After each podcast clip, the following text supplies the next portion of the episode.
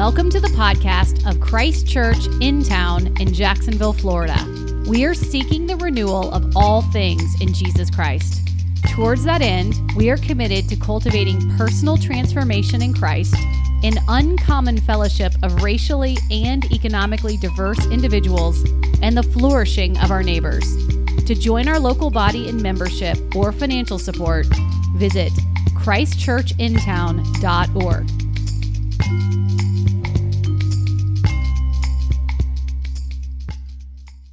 Our scripture reading this morning is Genesis 8, verses 1 through 12. But God remembered Noah and all the beasts and all the livestock that were with him in the ark. And God made a wind blow over the earth, and the waters subsided. The fountains of the deep and the windows of the heavens were closed. The rain from the heavens was restrained, and the waters receded from the earth continually. At the end of 150 days, the waters had abated, and in the seventh month, on the 17th day of the month, the ark came to rest on the mountains of Ararat. And the waters continued to abate until the 10th month. In the 10th month, on the first day of the month, the tops of the mountains were seen. At the end of 40 days, Noah opened the window of the ark that he had made and sent forth a raven, and it went to and fro until the waters were dried up from the earth. Then he sent forth a dove from him to see if the waters had subsided from the face of the ground. But the dove found no place to set her foot, and she returned to him to the ark, for the waters were still on the face of the whole earth. So he put out his hand and took her and brought her into the ark with him. He waited another seven days, and again he sent forth the dove out of the ark. And the dove came back to him in the evening, and behold, in her mouth was a freshly plucked olive leaf. So Noah knew that the waters had subsided from the earth. Then he waited another seven days and sent forth the dove, and she did not return to him any more. This is the word of the Lord. It is absolutely true, and it is given to us in love. Thank you, son. We are continuing a series in the first 11 chapters of Genesis that we have titled The Origins. For it is in these chapters we see uh, much of the foundational information about who we are, where we are, where we came from, and who God is, and what God intends for our life. So, let me get us up to date because where we picked up, we're picking up in chapter eight, and in chapter eight, the flood has occurred. Noah and his family are in the ark, and they, there's a few animals with them in the ark. But if we remember in chapter six, the Lord states that he saw that the wickedness of man was great on the earth, and that every intent and thought of his heart was continually evil. God said that the earth was corrupt and that the earth was filled with violence. So God looked upon the earth, and indeed it was corrupt, for all flesh had corrupted their ways. And so now God was, God said he was going to do away with the earth. He was going to do away with everything because of the wickedness of man, because that man's, the thought of man's heart was continually evil. The earth was corrupt. It was filled with violence and all the flesh, all flesh was corrupt upon the earth. So we get to chapter seven. God gives Noah instruction to build an ark. And chapter 7 starts, it says, Then the Lord said to Noah, Go into the ark, into the ark, you and all your household, for I have seen that you are righteous before me in this generation. Take with you seven pairs of all clean animals, the male and his mate, and a pair of animals that are not clean, the male and his mate.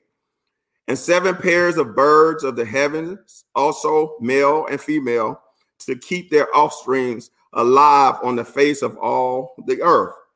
For in seven days I will send rain on the earth, 40 days and 40 nights, and every living thing that I have made I will blot out from the face of the ground. So God sees the evilness of man. God, God, God re- has repented that He's created mankind.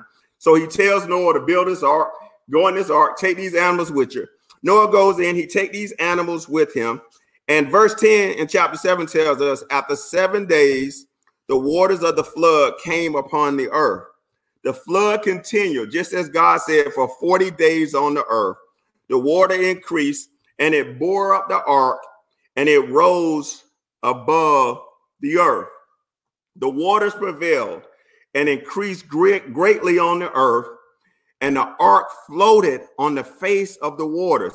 Can you imagine this? That, that God has sent so much rain to that it causes this ark that Noah has built to begin to float, float on the earth. Verse 19 says, The waters prevail so mightily on the earth that all the high mountains under the whole heavens were covered. So water covered the mountains that are on the earth. Not, nothing was above the water except for Noah, who was in the ark. The waters prevailed above the mountains, covering them 15 cubits deep. Verse 21 reads, All flesh died that moved on the earth, birds, livestock, beasts, all swarming creatures that swarm, swam on the earth, and all mankind. Everything on the dry land in, who, in whose north nostrils was breath of life died. So there was nothing that was left on earth. Nothing was there. He blotted out every living thing that was on the face of the ground man and animals, creeping things, and birds of the heaven. They were blotted out from the face of the earth. Only Noah was left and those who were with him in the ark. And the waters, as God said, prevailed on the earth for a hundred and fifty days. Can you imagine that? Can you imagine the, the, the magnitude of the destruction that that that has happened on earth? The water rises above all the mountains, and everything, every living thing has been blotted out by God. Well, what did this flood show us? The flood shows us two things. The first thing the flood shows us is the judgment of God. And the second thing it shows us is the grace of God. In judgment, every living thing that moved on the earth perished birds, livestock, wild animals, all creatures that swam over the earth, and all mankind. God brought judgment to the world. Why would God bring judgment? Why did God uh, blot out everything that He created? Reason number one, because He is the creator and He has the right, since He owns everything, no one else has the authority to destroy but the creator. Only the creator, He has the right to destroy. Second reason, because He is the creator. Because he is the creator, he has the power. Since he assembled it all together, only he could be the one to take it apart. So he has the right, he has the power. And the third reason that he could do it, because he is, you got it, the creator. He has the wisdom. Since he knows all hearts and, and all ends, only he knows what people deserve. Only he knows what they would do from, t- from this time and forevermore. God had the right. God is the creator. And because he has the creator, he has the right, he has the power, and he has the wisdom to do what he pleases. So, as a result of this wickedness, uh, the human race has been blotted out. Only Noah and his family and the animals that were with him were preserved in the ark. They were preserved to repopulate the earth. They were to repeople the earth. On one hand, we see the judgment of God. We see his fury, we see his power. However, in the midst of judgment, in the midst of the flood, we also see the love and we see the grace of God. Because chapter 8, where we started our reading today, starts out and it says, But God remembered Noah and all the beasts and all the cattle that were with him in the ark. That changes everything because it says, but God remembered Noah. Let, let me, what does remember mean? Let, let me say this. I'm not suggesting that God in no way had forgotten about Noah. God is incapable of forgetting. God never forgets. God never has an aha moment. God, there's never a time where God says, I didn't see that coming. There's never a time where God says, Oh, I almost forgot. Because if that happens, he ceases to be God. And God will never forget his children. That is good news. That is good news, y'all. God will never forget us. God, we're always on God's mind. God, there is never a moment where we're not on his mind. There's never a moment that that that surprises God. Aren't you happy about that? God is not a man that he should die, or a son of man that he should change his mind. He has said, and he will, and will he not do it? Or has he spoken? Will he not fulfill it? This is good, news. We can count on God. We can trust him. God never forgets you. You're always on God's mind. So what that means is that Noah was on God's mind. You know why I'm excited about Noah being on God's mind? Simply because Noah represented a new beginning for God's people. He represented a new beginning, and Noah represented us. Brothers and sisters, children of the Most High, beloved of the Almighty, God has not forgotten about us. We're always on his mind. That is good news for us in this day and this time. In, in, in the face of COVID 19, in, in, in a, a, a, economy that's unstable, it, where, where people right now don't know where their next paycheck is going to come from, where where where people are, are, are wondering what's next in the face of death and despair, there is still good news. The good news is that you're on God's mind. Is that God has not forgotten about you. Y'all, it's good to know that we're not on his mind sometimes, but we're on his mind all the time. That's good stuff. That's shouting stuff right there.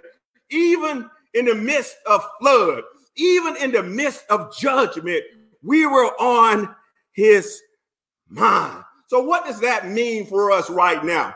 That that when I think about the flood, it did not look like things were working in our favor. But I want you to know that God is at work even when we can't see him at work. God is at work when it does not look like he's at work. And God will not leave us.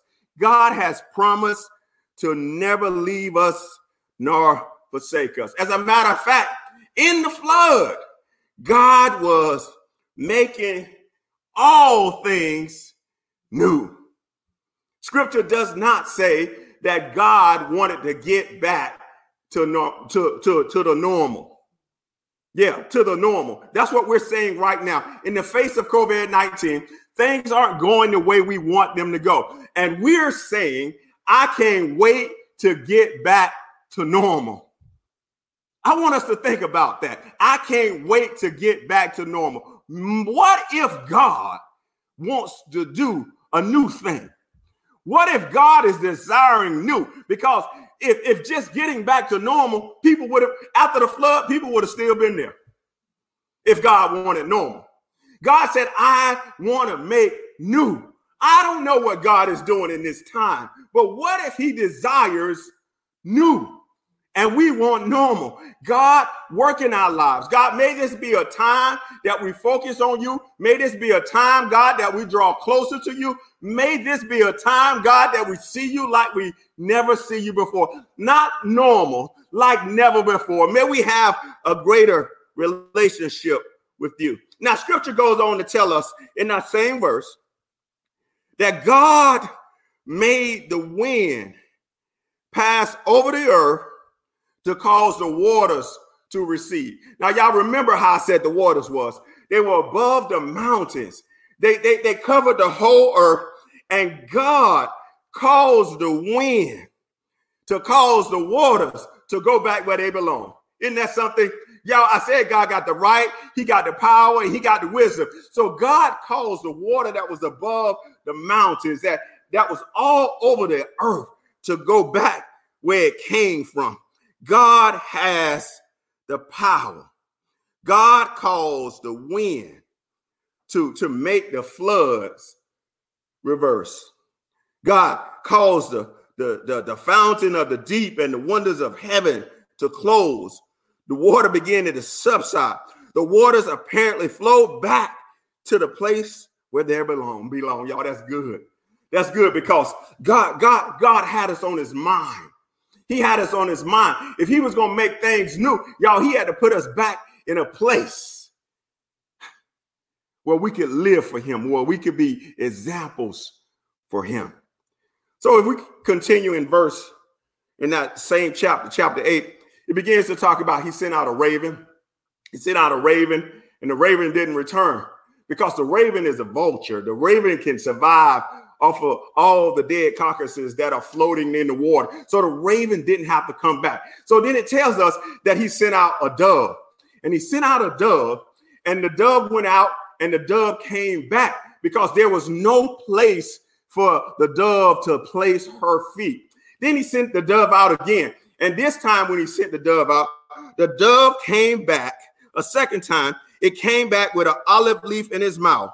And, and, and Noah knew that the water must be receding if the dove came back with an olive branch in its mouth. I, I want us to see something here about this this olive branch. First, let's look at the dove. First, the dove is a clean animal. The dove is not going to just land anywhere. It needs a clean place to land, and it couldn't find anywhere to land, so it came back. Second time it came back, where he sent it out, and it came back again, like I said, with an olive branch. This olive branch, I want us to see the significance of this olive branch. The olive branch has the ability to grow underwater it has the ability to sprout underwater. So, so when the dove flew, he saw it. The dove went down, picked it up, and brought it back to, to Noah. And, and, and that is amazing. The dove and the olive branch are symbols of God.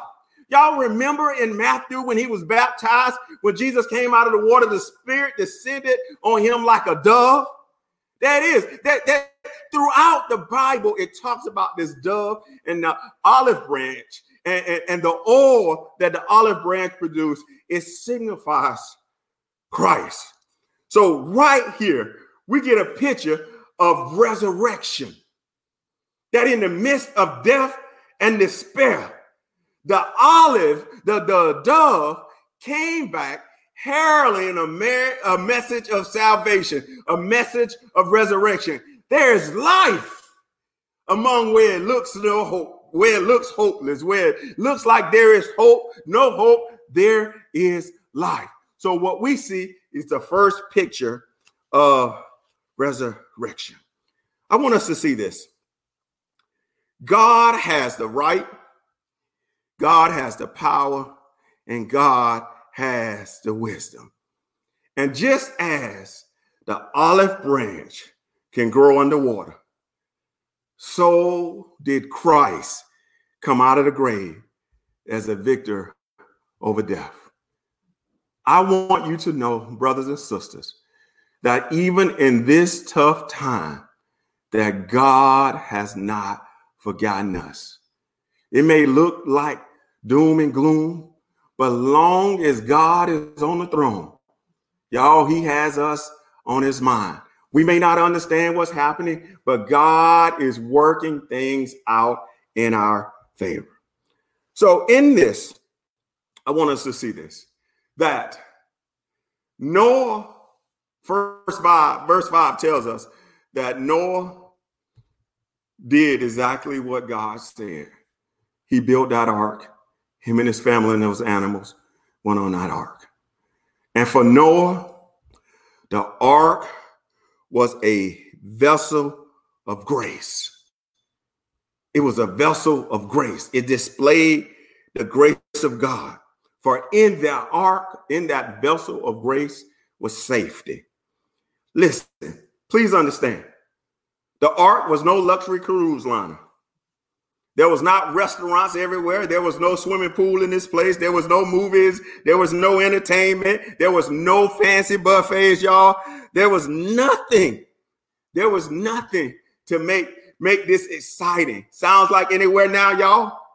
We look, we're stuck in our homes and and and listen, in our homes, at least we have some form of entertainment. We have TVs, we have the internet, y'all. We, we have the capability of talking to one another just like we're doing right now, technology. So this this is not what Noah was experiencing. But one thing about that vessel, the ark was a place of safety.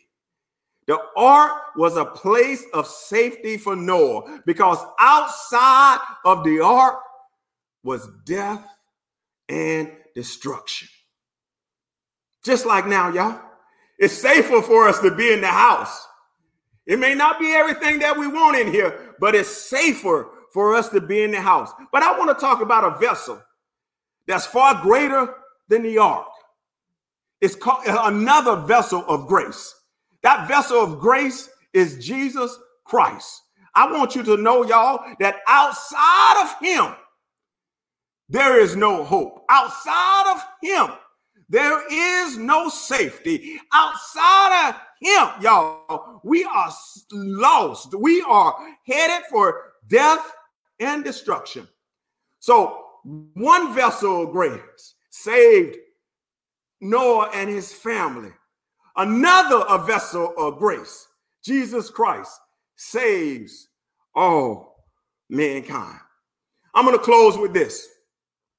When I was a boy, I went to the barber shop. It's about eight, nine years old. And in the barber shop, there was a sign. And the sign said, In God we trust. All others must pay with cash. And and at the age of nine, eight, nine years old, I didn't know what it, what what that meant. So I asked my daddy. I said, "Daddy, what does they mean? What do, what do they mean?" He said, "Son, he only taking cash, no checks and no credit cards. The only thing that he wants is cash. The only payment that's acceptable in here is cash." And so I want to leave you with this word, y'all. The only payment that is acceptable for us is the price that Jesus already paid. He paid the price for you and I, y'all.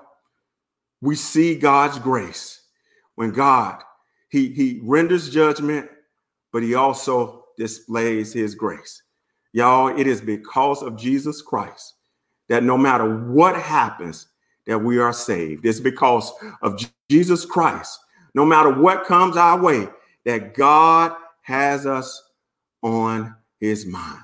Brothers and sisters, God has not forgotten about you. Let's pray.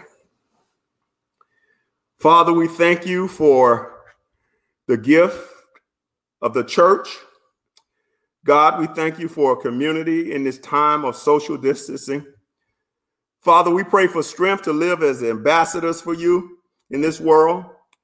Lord, we simply ask that you would bless us, keep us pure, make your face to shine upon us, turn your face toward us, give us peace, give us healing, give us deliverance. May we never go a day, Father, thinking that you have forgotten us. May we forever experience your love. In Christ's name we pray. Amen. Thank you for listening to our podcast.